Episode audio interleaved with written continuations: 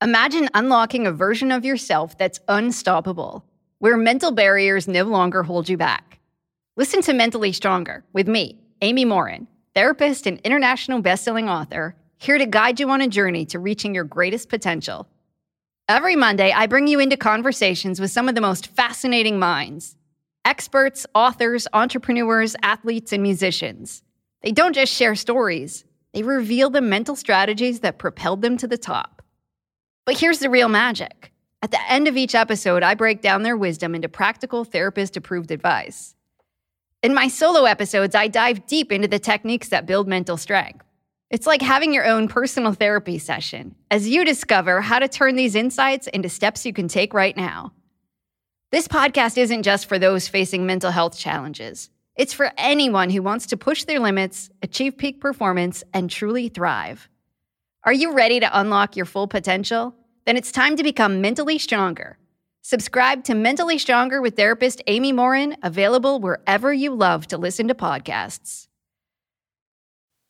What Was That Like contains adult language and content and is not intended for all audiences.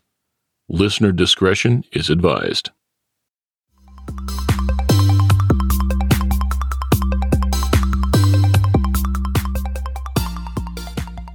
Welcome to What Was That Like? I'm your host, Scott Johnson. This is the show where we talk to regular people, people just like you or just like me, who have found themselves in an extremely unusual situation.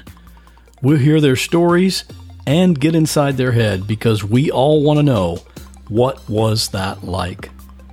More information about each episode at whatwasthatlike.com.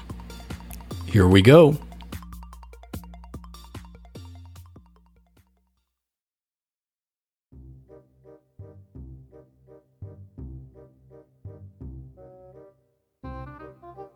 I have got a fun story for you today. Our guest for this episode is Dave. And Dave recently found himself $113,000 richer, and he attributes that to some practice, some luck, and a pretty good talent for solving word puzzles. He won that money by being a contestant on Wheel of Fortune. We discussed how he prepared for the game how he actually got on the show as a contestant, the special instructions they were given, what Pat Sajak and Vanna White are really like, and how he's handling taxes on the winnings.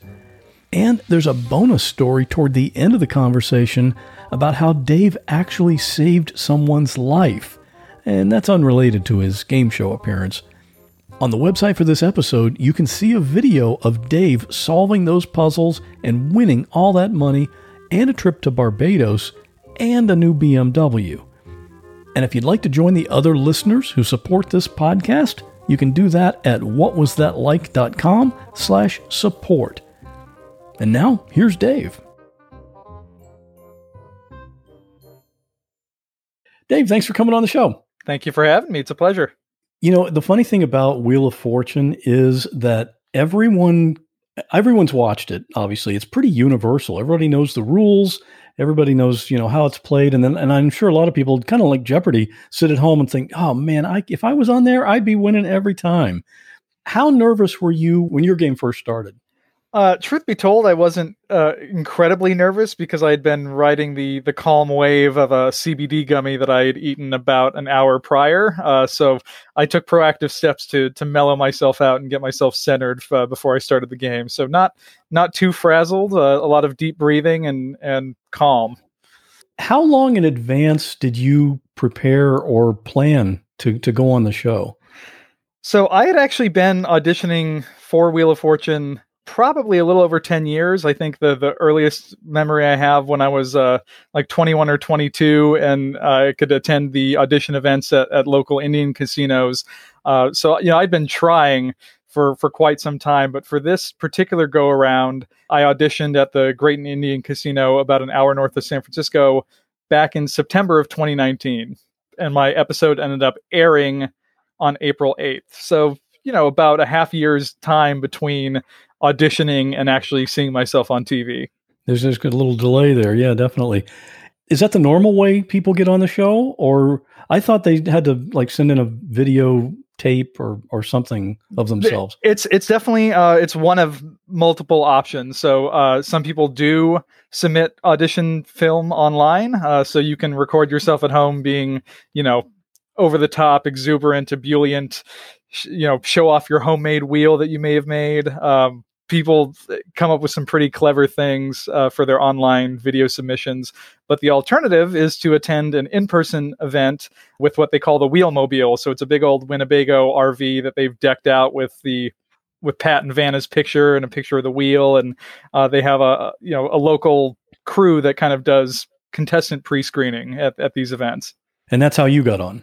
Exactly, but um, not even in the in the typical way. So at these events, it's kind of open to the public. You show up, you put your name and contact information on a, a little colored ticket, and they put all these huge you know tickets in a huge drum, and then they draw people up about five to six people at a time, and they bring you up on stage to do a little bit of the chit chat interview with the the fake host, and then after everybody's done their little personality expose, then they have you play a, a, mock version of the game, which is a little bit more low tech. So instead of the monitors with that, you know, Vanna will would sashay across and touch letters on the screen to reveal, it's just a, a bunch of whiteboards, little whiteboard tiles and a and a marker, and they they fill it in by hand. It's it's pretty adorable. When when someone gets selected to be on the show, is it kind of like a vacation and they they fly you out there and pay for everything or couldn't be further from the truth so it's actually one of the reasons that they offer a guaranteed $1000 minimum to appear on the show it's because that's kind of like their thank you for paying your own way to and from Los Angeles to to come to your taping. So you're required to pay your airfare, your hotel. You know, if you want to stay with a friend nearby, um, you're welcome to do that. They do offer like the Sony discount rate at certain hotels nearby in Culver City that are easy to get to the studio from. But other than that, you're paying for your meals and your airplane ticket and your hotel for the for the journey. When you're at home, do you usually watch the show and you and solve it before the contestants do on TV? Uh, I, I, fancy myself a pretty decent puzzle solver, you know, as as was evident during my episode. Um, definitely like watching at home.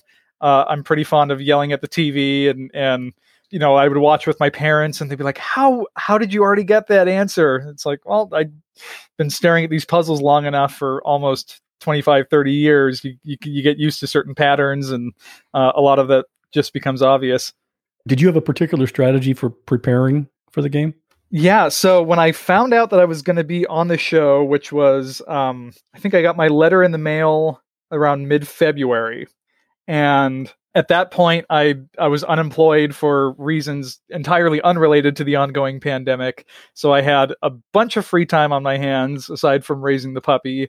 So i started playing the wheel of fortune mobile game almost as a part-time job probably 15 to 20 hours or more a week for the month leading up to my show. And that mobile game uses puzzles old puzzles from you know previous seasons in the show. So you kind of get used to seeing historical puzzles, seeing what's been used, figuring out the patterns, f- figuring out you know words that get repeated pretty often, that sort of thing.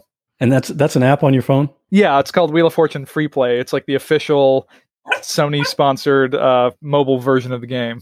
Okay, all right, and we should mention we we hear uh, we hear the puppy there in the background. We we do. Sir Augustus Theodore Corgington Esquire is being uh, a little chatty this afternoon, but um, and uh, I know you mentioned the pup on the show, and um, when you said that name, Pat kind of made a joke about I forget what what, what was it he said. Uh, he said it, it's you know even just naming him it sounds pretty exhausting, and I, I had to concur with that. that is a long name. I just don't think he's he's used to he's not used to me wearing these headphones. It's something new that he's never seen before, and he's just kind of and he's hearing your voice and not getting all the attention probably too. Exactly. Right? Okay, so let's talk about the day that you were there and on the show. Now, what a lot of people don't realize is there are multiple episodes filmed on the same day. Yeah, so typically they'll tape five to six shows a day. Mine was a six day taping. So in in my case, they were filming for Great American Cities Week, uh, honoring the San Francisco Bay Area. And so that was the first five shows of the day. And then the sixth game, uh, they just call it America's game. It's like the generic, you know, non special themed week. And then they just intersperse those episodes throughout the season. So, you know, they'll do a, a special theme week honoring a city, or like, you know, it's surf and safari week or cruise getaway week. And then occasionally they'll just have generic episodes like mine.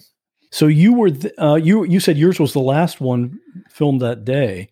Correct. Did they did they tell you to show up at a certain time later in the day, or how did that uh, work? No, so we all have to be there at the same time in the morning, bright and early, seven thirty, because we all have to get our briefing by the production team, the legal department, the contestant coordinators. It is a marathon event. So the shuttle picked us up at the hotel that we were staying at nearby at 7 a.m.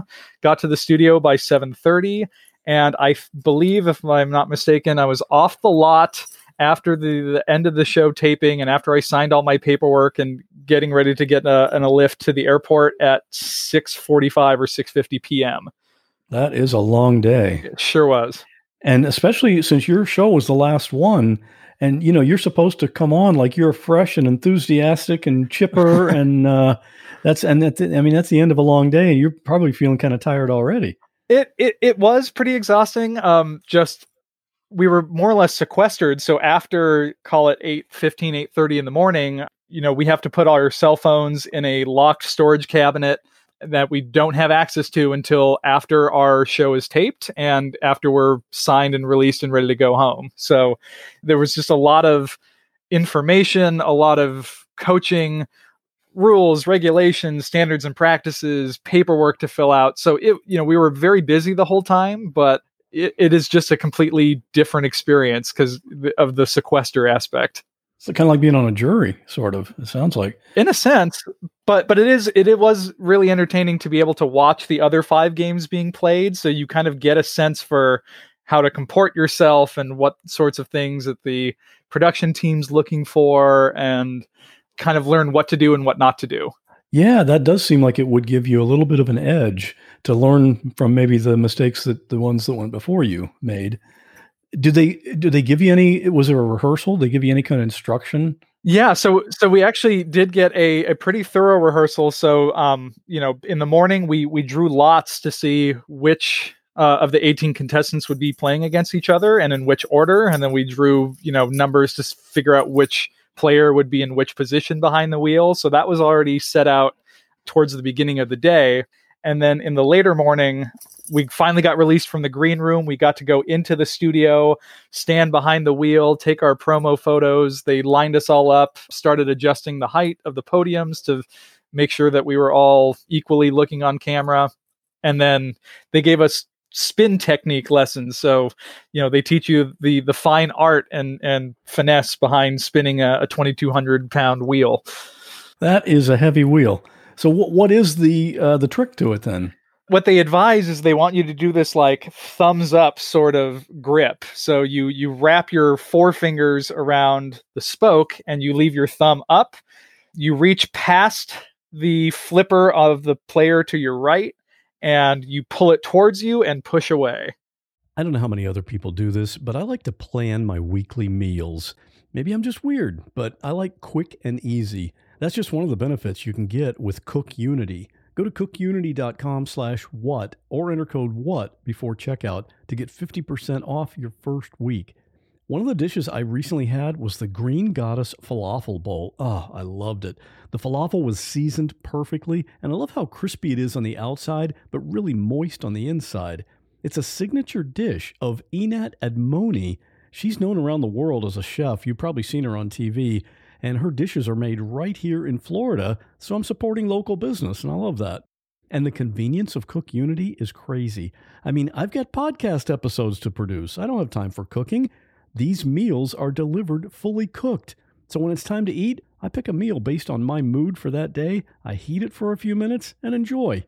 The menus are updated every week, so there's always something new to try.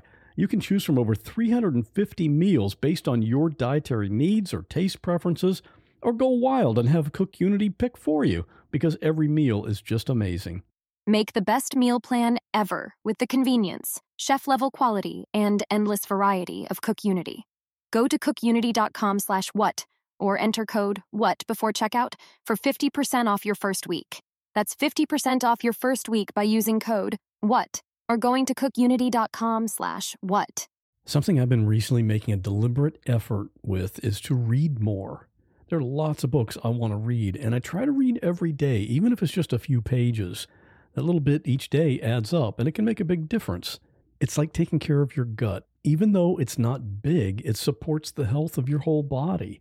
Seeds DS01 Daily Synbiotic benefits not just your gut and your heart, which aren't outwardly visible, but your skin too, which you can see. Every morning it's the same thing two capsules of Seed DS01. And sometimes I wonder is it normal to feel this great? It helps support digestive health with optimal gut bacteria levels. And thankfully, that's all backed up by science, and all the supporting data is on their website. If you're trying to avoid sugar, soy, peanuts, or gluten, you're good to go. And I was reading the literature and I thought, you had me at vegan because it's that too. And if you have kids, DS01 is the first multi strain synbiotic shown to be tolerable and health promoting in a cohort of children aged 3 to 17. And you can use this promo code to give it a try. Trust your gut with Seeds DS01 Daily Synbiotic.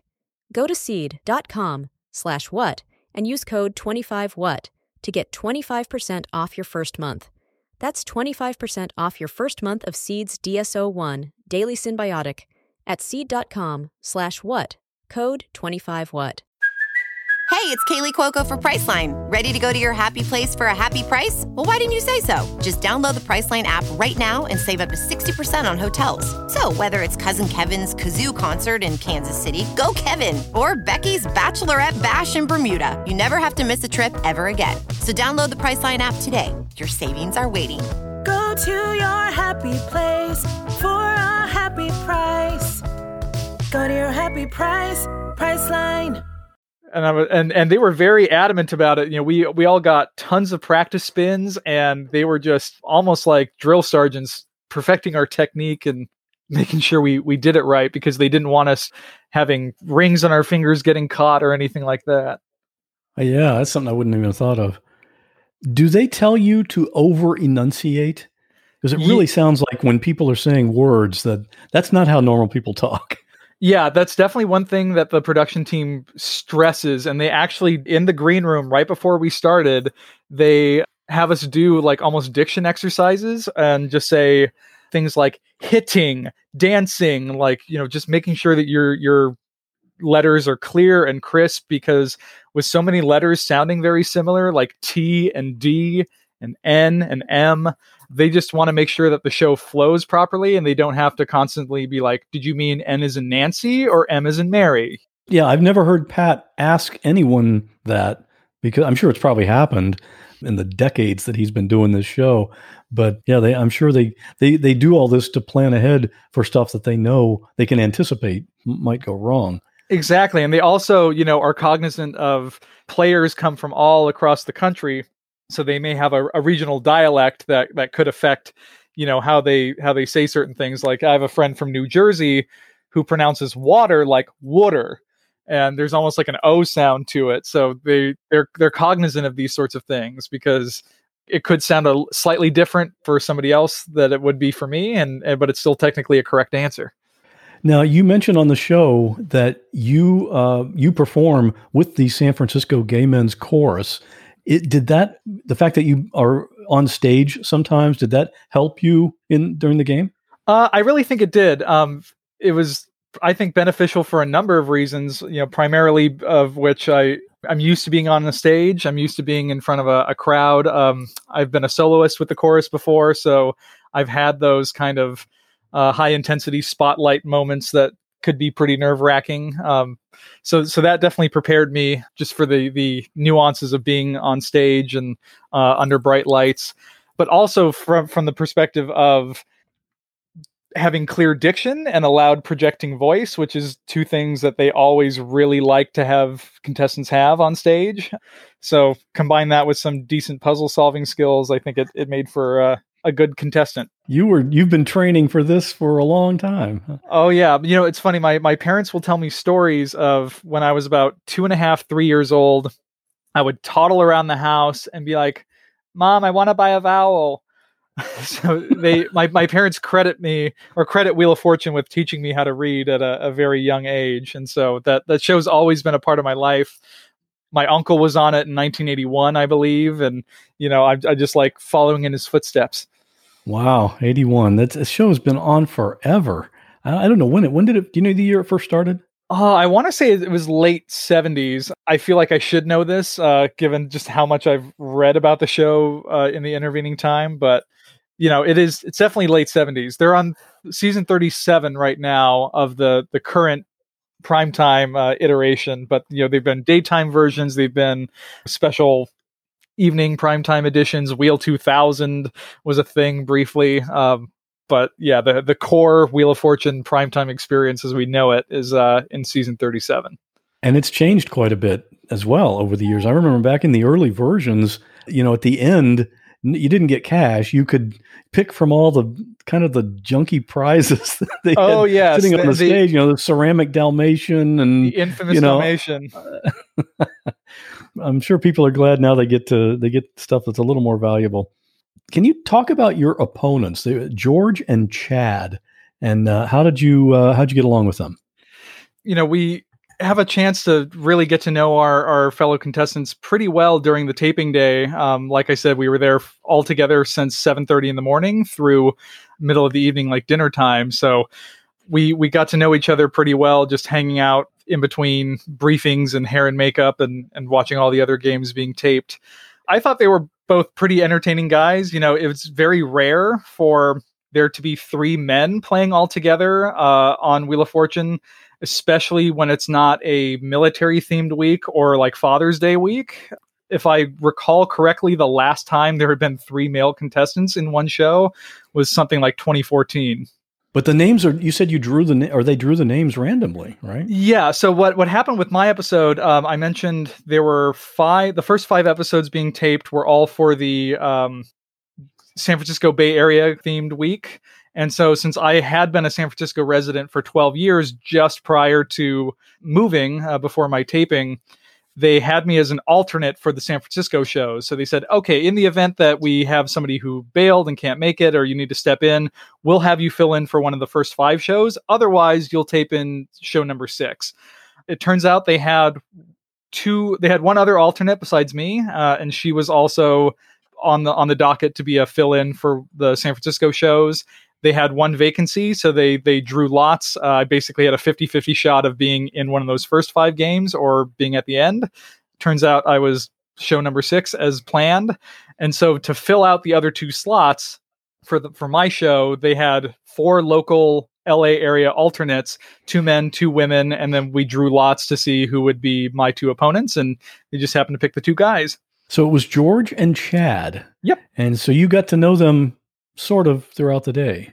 Exactly. Um, you know, I, I thought they were they were pretty fun. We had some some pretty good camaraderie going on. Um, you know, kind of joking about like when's the last time you've seen three guys playing Wheel of Fortune. I think one of the one of the jokes is we're all standing up there. It's like, yep, this is Wheel of Fortune White Male Privilege Edition, which you know, it definitely definitely had that that kind of feeling like when you look and see all of that on stage. One of the things I thought was fascinating was before we started taping, like just about the, the time that we were about to start rolling camera, we're putting the final adjustments on our podiums to make sure we were all going to be the same height on camera. And Chad looks to both of us and says, "Man, savor this moment, boys." And I'm like, "You know what? That's that's a really cool, great thought." And then he ends it with, "Especially you, Dave, because this is the only time you're ever going to be as tall as the rest of us." Mm. And for for the record, you know, I'm about like five, six and a half ish, and and everybody else on stage had about you know three inches or more height on me. But I just was kind of taken aback by that, and I'm like, that seems a little unnecessary. But okay, like I don't know if that's your your psych out technique or or whatever have you. But if that's the way you want to operate, then then let's play this game. Bring it on. Yeah. and uh, yeah, and you were up for that challenge, obviously. Certainly. The game itself, obviously, everybody knows how it's played, but for the bonus round, is this is that part a little more dependent on luck as opposed to the regular part of the game? To a certain extent, you know, luck and skill are definitely both things that are required to be a, a great Wheel of Fortune contestant. I mean, you could have some of the best puzzle solving skills in the world, but if you keep keep hitting bankrupt or lose a turn on the wheel, that does you no good. Conversely, you can get a a five thousand dollar spin on the wheel, and if you guess a dud letter, well, then you've lost control of the board, and now it's your opponent's turn. So it's really the combination of the two that's essential. And the bonus round, you know, does it is almost always harder. Uh, these puzzles tend to have more interesting adjectives and and you know words that aren't as common um, and letters that aren't as common and you know you have the choice of three different categories for your bonus round puzzle before you get there so you know there is some luck to that i think i had the choice between event thing and phrase and i chose phrase because I thought thing was too generic. And so it turns out that the phrase that I chose happened to be something that I was able to recognize and, and capitalize on. And what was that phrase? In a roundabout way. and I love how you still say it very clearly. oh, I I know. It's just it it's one of those things I rewatch it and it's been really fun because if you look closely, you can you know, it's my little head in the circle at the bottom of the screen, and I'm looking at the puzzle. I'm looking at the puzzle, and he asked me for my four consonants, and then you can see my eye, my eyebrows raise up, and this, you know, shit-eating grin on my face when I figured it out, and then, you know, I call a W and a B, just oddball letters, and Pat starts to chuckle. He's like, "Oh God, why did we even bother?" Like he knows it. Just give him his money, and and and we'll all go home. Yeah, he was making jokes throughout the throughout the game that you know because every time you win a round, he walks over to you, and finally the last time he said, "Hey, come over here. I'm tired of walking over there. You come over to me." That threw me off guard, but he is he is so on top of his game in terms of uh, witty comebacks and making people feel at ease under the bright studio lights, and even when when people are getting trounced pretty hard, it's you know he's he's the shoulder to cry on. He is he really is almost the perfect game show host because he has the right level of humor and dialogue and obviously he's done this for so long. He makes a lot of money, but yeah, and actually I, I like to joke um I believe if my research and my math is correct, I made more than double what he made uh, for filming the same episode. Wow, that's interesting. Of course, what is he only works like one day a week or something, right? They yeah, they typ- typically do like four to five taping days a month uh, during the the middle of the season. So you know, I believe it's something like fifty two thousand an episode that he makes, and so you know, my total cash and prizes winnings was about one hundred thirteen thousand. So if you do the math, I was I cleaned up a little better than Pat did that day, or at least at least for that half hour. He's going to do okay though. Yeah, he'll he'll live. now, one thing that I I read is uh, you broke 100,000 in winnings the hard way. Yep. Can you describe that? What does that mean? So the the top prize in the bonus round, if nobody uh, takes the million dollar wedge into the bonus round from the main game, which is, you know, one tiny little sliver of the wheel. You have to land on it. You have to call a correct letter. You have to hit no bankrupts through the rest of the game. It's kind of a, a long shot for that to happen. But in absence of that, if you make it to the bonus round, the top prize you're playing for potentially is $100,000. Uh, there's 24 spaces on the bonus round wheel. You know, you spin, you pick up the envelope that you land on, and that's the prize you play for. So typically, six figure winners on Wheel of Fortune only happen when somebody wins the 100,000 in the bonus round because the next highest prize is 50,000 cash, which I think may only have one or two spaces on that wheel. So not only would you have had to have had a pretty strong showing in the main game, like win 50, 60,000, then get a really high dollar cash prize in the bonus round that's the only other way to you know reach six figures without hitting six figures itself in the bonus round. Okay here's what everybody wants to know. Uh-huh. What is vanna like? Uh, Vanna White is legitimately one of the most authentically sweet human beings I think I've ever met in my lifetime. And I'm so happy to be able to say that because I know the common wisdom and the old adage is like never meet your heroes but she was absolutely worth meeting. One thing I will never forget was sitting there in the green room. It was 8 20, 8 30 in the morning. We're getting our our briefing from the production team or the legal team or you know somebody's giving us more paperwork and information, and our heads are spinning.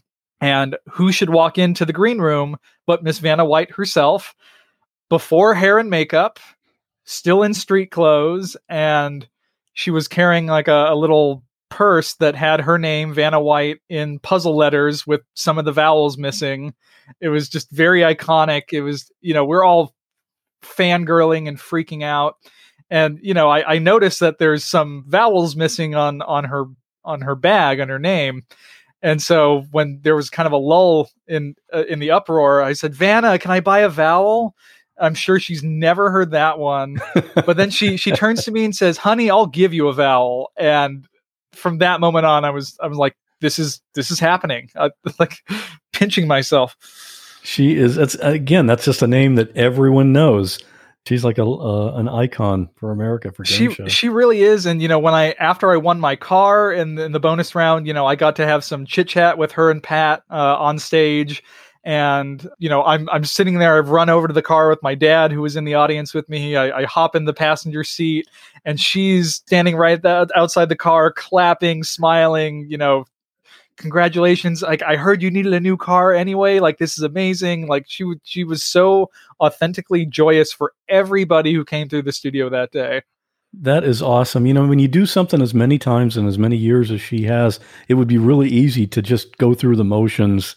But that's cool that she's genuinely happy for you. And I was going to ask you who that was. I saw the man on the on the stage with you when you were in the car yep at the end. So that was your dad. That was my dad. So I I absolutely would have loved to have both my parents there, but uh, unfortunately at the time my puppy was a little too young and wasn't fully vaccinated, so we couldn't really have him kenneled. Um, so my mom volunteered to to stay home and and be a guardian for the puppy uh, while I was down in L.A. and she got to watch from home afterwards. That's what moms do. oh yeah, she's she's always there for me for everything. Was there anything that surprised you about when you were there in person that you didn't expect? Uh, the wheel is surprisingly small, uh, much smaller than than what I imagined it would be, and the puzzle board was much larger than I expected it to be. The wheel itself, I would say, is probably only about five to six feet in diameter, so it is small and hefty.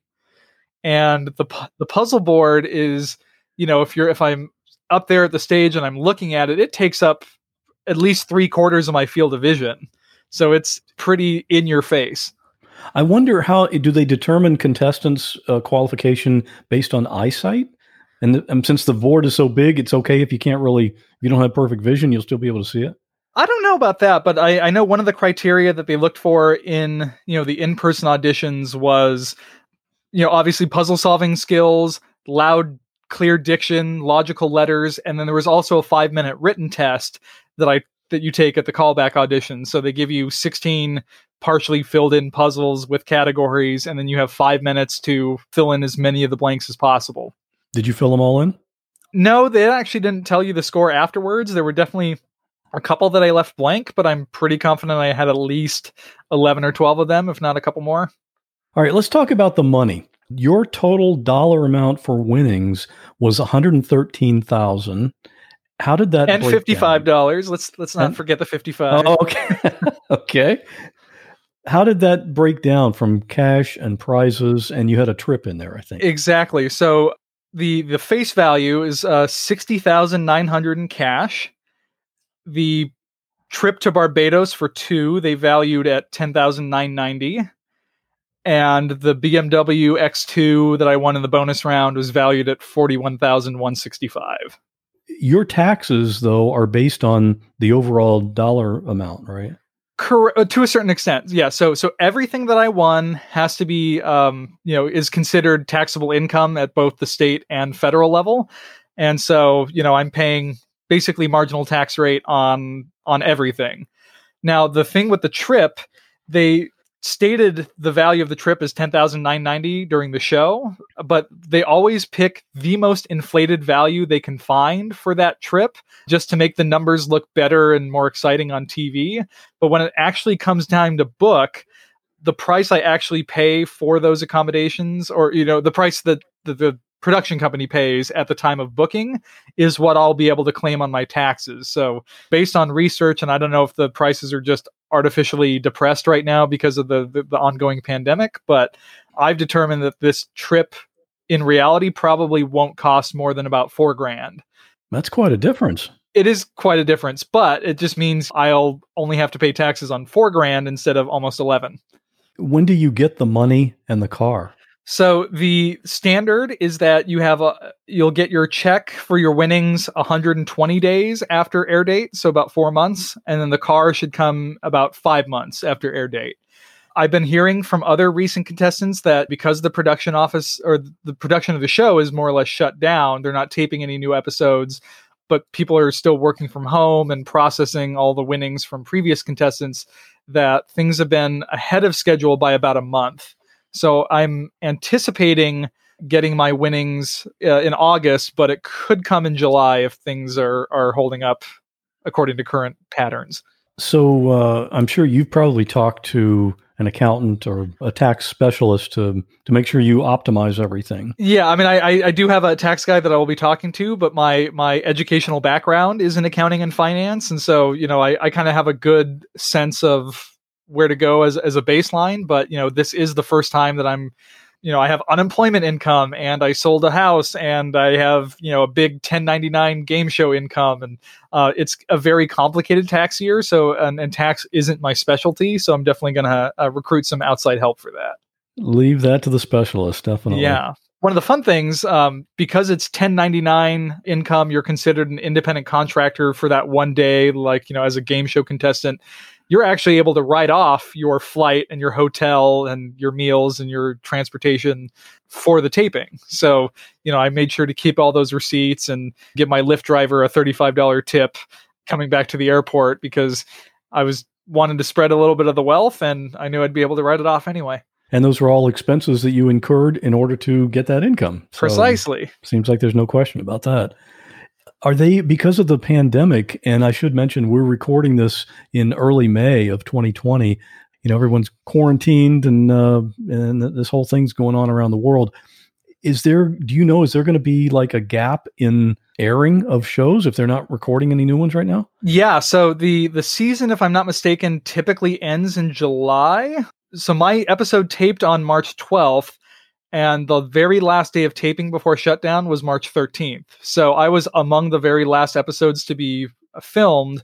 We had no studio audience as a health and safety precaution. Um, if you watch the uh, episode, you'll notice that Pat wasn't touching any of the contestants. So normally he would like put his hand on your shoulder when he comes to talk to you, or you know, if you were a lady, he would walk your uh, walk you by the hand from the bonus wheel to your mark on the stage. But yeah, we didn't have any of that there have there were two weeks that were filmed earlier in the season, but they were I think like travel or cruise themed weeks, and so they deemed it not really appropriate to air right now uh, amidst the the pandemic and everything that's going on. So they have two weeks of episodes canned that could potentially be aired but other than that as of tonight may 1st they're running out of they're out of new episodes for season 37 and it will be all reruns till the end you know they've got like 30 years worth of reruns i don't yeah. think they're going to run out of that so they're, they're not good. they're not hurting are you going to keep the car i i get that question a lot and as as much as I would love to, unfortunately, I'm I'm probably going to end up selling it just because I can't really justify upgrading a car to a car like that that's that drastic above what I already have. Like right now, I have a, a 2006 Scion that I've had for about nine years. There's 90k on the clock. It runs like a kitten, and it cost me nothing to operate. Uh, I got a quote for just the insurance on the BMW that I won, and just the insurance alone is going to be almost triple what I'm paying now on my current car. And that doesn't even take into account, you know, having a, a premium gas bill and, and all of that. So I figured just pay the taxes to take the car and then turn around and sell it and get five figures out of it and, and put the money to better use. I think that's smart. So are you able to I know there's probably a local dealer there in Culver City or, or in LA that provides cars for the show. Yep. Do you work a deal with that person or that dealer to give it back to them, or how, how would you do that? So, so that's the thing. I was told like don't bother contacting them until you know like after the taxes are paid and everything, and they can actually you know legally release the car to me. And that paperwork doesn't start until about ninety days after the show airs. So I have some time to think about it. I think it, it's really dependent on the dealership. Some people have said that like yeah, you can basically get whatever the value of the car was on the show as a credit towards anything on the lot. So if I didn't want the X2 specifically, like maybe they had something else that was more my speed and I can just take ownership of that instead. But truth be told, I'm really not much of a BMW guy and I won from a BMW dealership. So there's not a lot I can do there. So for the cash that you're going to have after the taxes are all paid, what do you have plans for that? yeah, I've, I've done some back of the napkin math, and I, I figured without any other interesting tax things that I might not be aware of, uh, and after I sell the car for what I can get for it, I should have about 65 grand in actual usable cash. So one of the things I had planned for that was putting some new siding on my my little mobile home by the beach here. So it's more of a just a cosmetic thing and, and to keep the value of the home up. But you know, if I'm going to be here for a while, sheltering in place, I might as well look a little nicer. Um, I've been doing other little fix up projects around the house. My parents need a new washing machine because theirs went on the fritz, so I just bought them one recently. My brother's mobile home needs a little bit of uh, help on the roof and some some of the pavement in the driveway, so helping him out with that. Other than that, I'm just going to be boring and you know save and invest like I have been doing and make this uh, nest egg work for me a little bit. Spreading the wealth around. That's just a confirmation that you're you're not a BMW guy. no, and, and, that's the thing. It's like you know, I could drive this super fancy car and burn through my pockets a little faster, or I could you know sell the the car and use the money for better things. Yeah, do some good. Right. Are you planning to be on any other game shows? Have you thought about that? Um, I'm definitely. I mean, you seem like a natural for it. You know, I, I game shows. I, have been kind of obsessed with. You know, I would watch Game Show Network all the time as a kid. Like vintage game shows, for whatever reason, speak to a part of me that I, I just can't get enough of them. I've auditioned for Jeopardy every year since 2007, which was the first year they introduced the online test. Uh, I've made it to callback auditions twice. So I did once in 2007 for the teen tournament when I was right on the cusp of turning 18 and then once uh, I believe it was last year or two years ago. So I've gotten very close within striking distance to Jeopardy as well. But there there is a, a cool off period of sorts. So because of my appearance on Wheel of Fortune, I'm generally not able to appear on other game shows for at least 12 to 18 months from my original air date. So I can still do it. I've had actually a friend in the Gay Men's Chorus who was on both Wheel of Fortune and Jeopardy, so it is definitely possible. But I just have to be patient and bide my time a little bit. I heard the story that you actually saved the life of another member of the Gay Men's Chorus by donating part of your liver. You want to yeah. t- tell us about that? What happened there? Uh, that's that's true. So uh, I joined the chorus in fall of 2015, and it was right after the time that a fellow member of the chorus by the name of Ross Woodall was getting too sick to continue singing with the chorus, so he bowed out. So we actually our paths never really crossed when we were in the chorus separately. And then he came back in one of the, to one of the rehearsals that next season just to say hi to everybody because he missed seeing everybody, he missed being there every week. And you know, he got up on stage during our break and made an announcement that just kind of took me by surprise. He said, Oh, by the way, you guys, you know, I'm still looking for a liver. It's been seven and a half years and I can't find anyone on the on the deceased transplant list. And so they're they're advocating for a living donor uh, as as the best option. And I'm like, that takes a lot of courage and bravery to you know stand up in, in, in a room of almost 300 guys you know who who you know well but to, to ask for something of that magnitude. And so I said, you know, I gotta, I gotta go meet this guy. So uh, during our break, I went up and I, I, talked to him and just said, you know, I, I can't imagine what it's like to to have to make an ask like that, and you know, to be waiting for seven and a half years and and make that sort of last ditch effort. And he he had some pamphlets and said, hey, if you're interested, like I know we literally just met, but here's the website to UC San Francisco uh, and their their screener you know you can just start you know start with a blood type test and like that would be the first step to find out if you're even eligible from that perspective and so I'm, i figured i'm like i'm young and healthy and i don't even know what my blood type is so this might be just a good excuse to get that done and he I ended up getting my blood type tested. I'm O positive, he's B positive, so that was compatible. And they said, "Hey, like this is a match. You want to want to keep going?" I said, "Okay, why not?" And so they I spent two days uh, at UCSF just being poked and prodded every which way. They scanned everything possible x rays, MRIs, ultrasounds, like you name it. And then every test that they did, they kept checking off the boxes. They're like, yep, this works, this works, this works. You're young, you're healthy, no other conditions, and your liver's just the right shape and size. And so it ended up being that I, of all people, was was the right match for that. And so uh, you know, with the blessings of my parents, uh, it was January 27th, 2017. We both went under the knife. I was under for about eight or nine hours. He was under for about 11, 12 hours. And we both came out the other side happy and healthy. That is incredible. And for someone that you really didn't even know.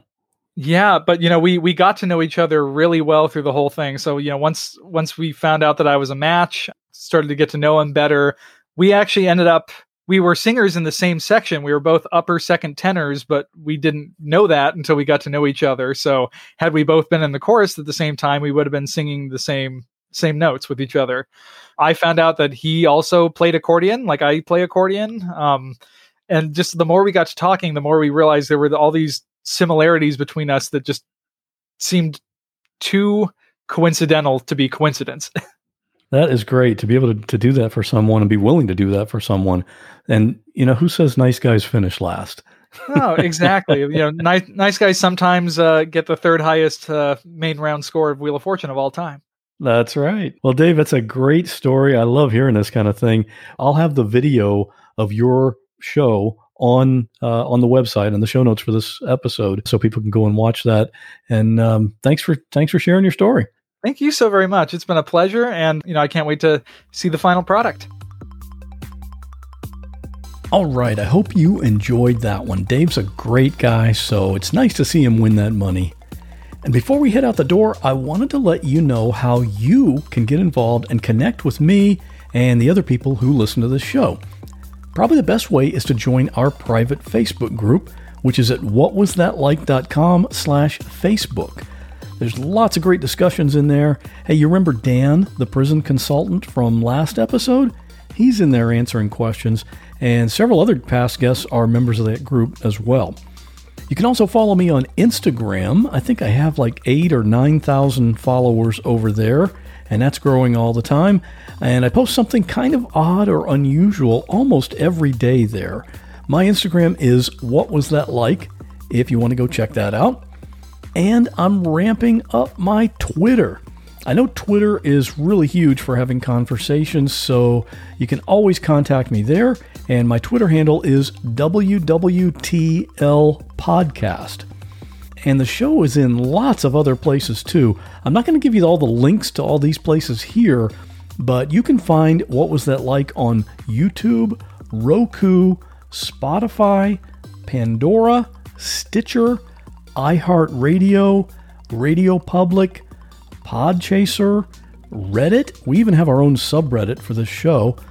And links for all of those are on the podcast website at whatwasthatlike.com. Thanks again for being a listener and especially for telling your friends about the show. I'll see you in two weeks.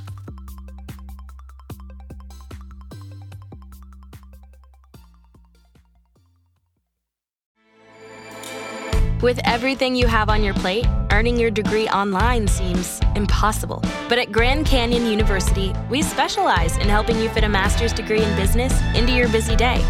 Your graduation team, led by your own GCU counselor, provides you with the personal support you need to succeed. Achieve your goals with a plan and team behind you.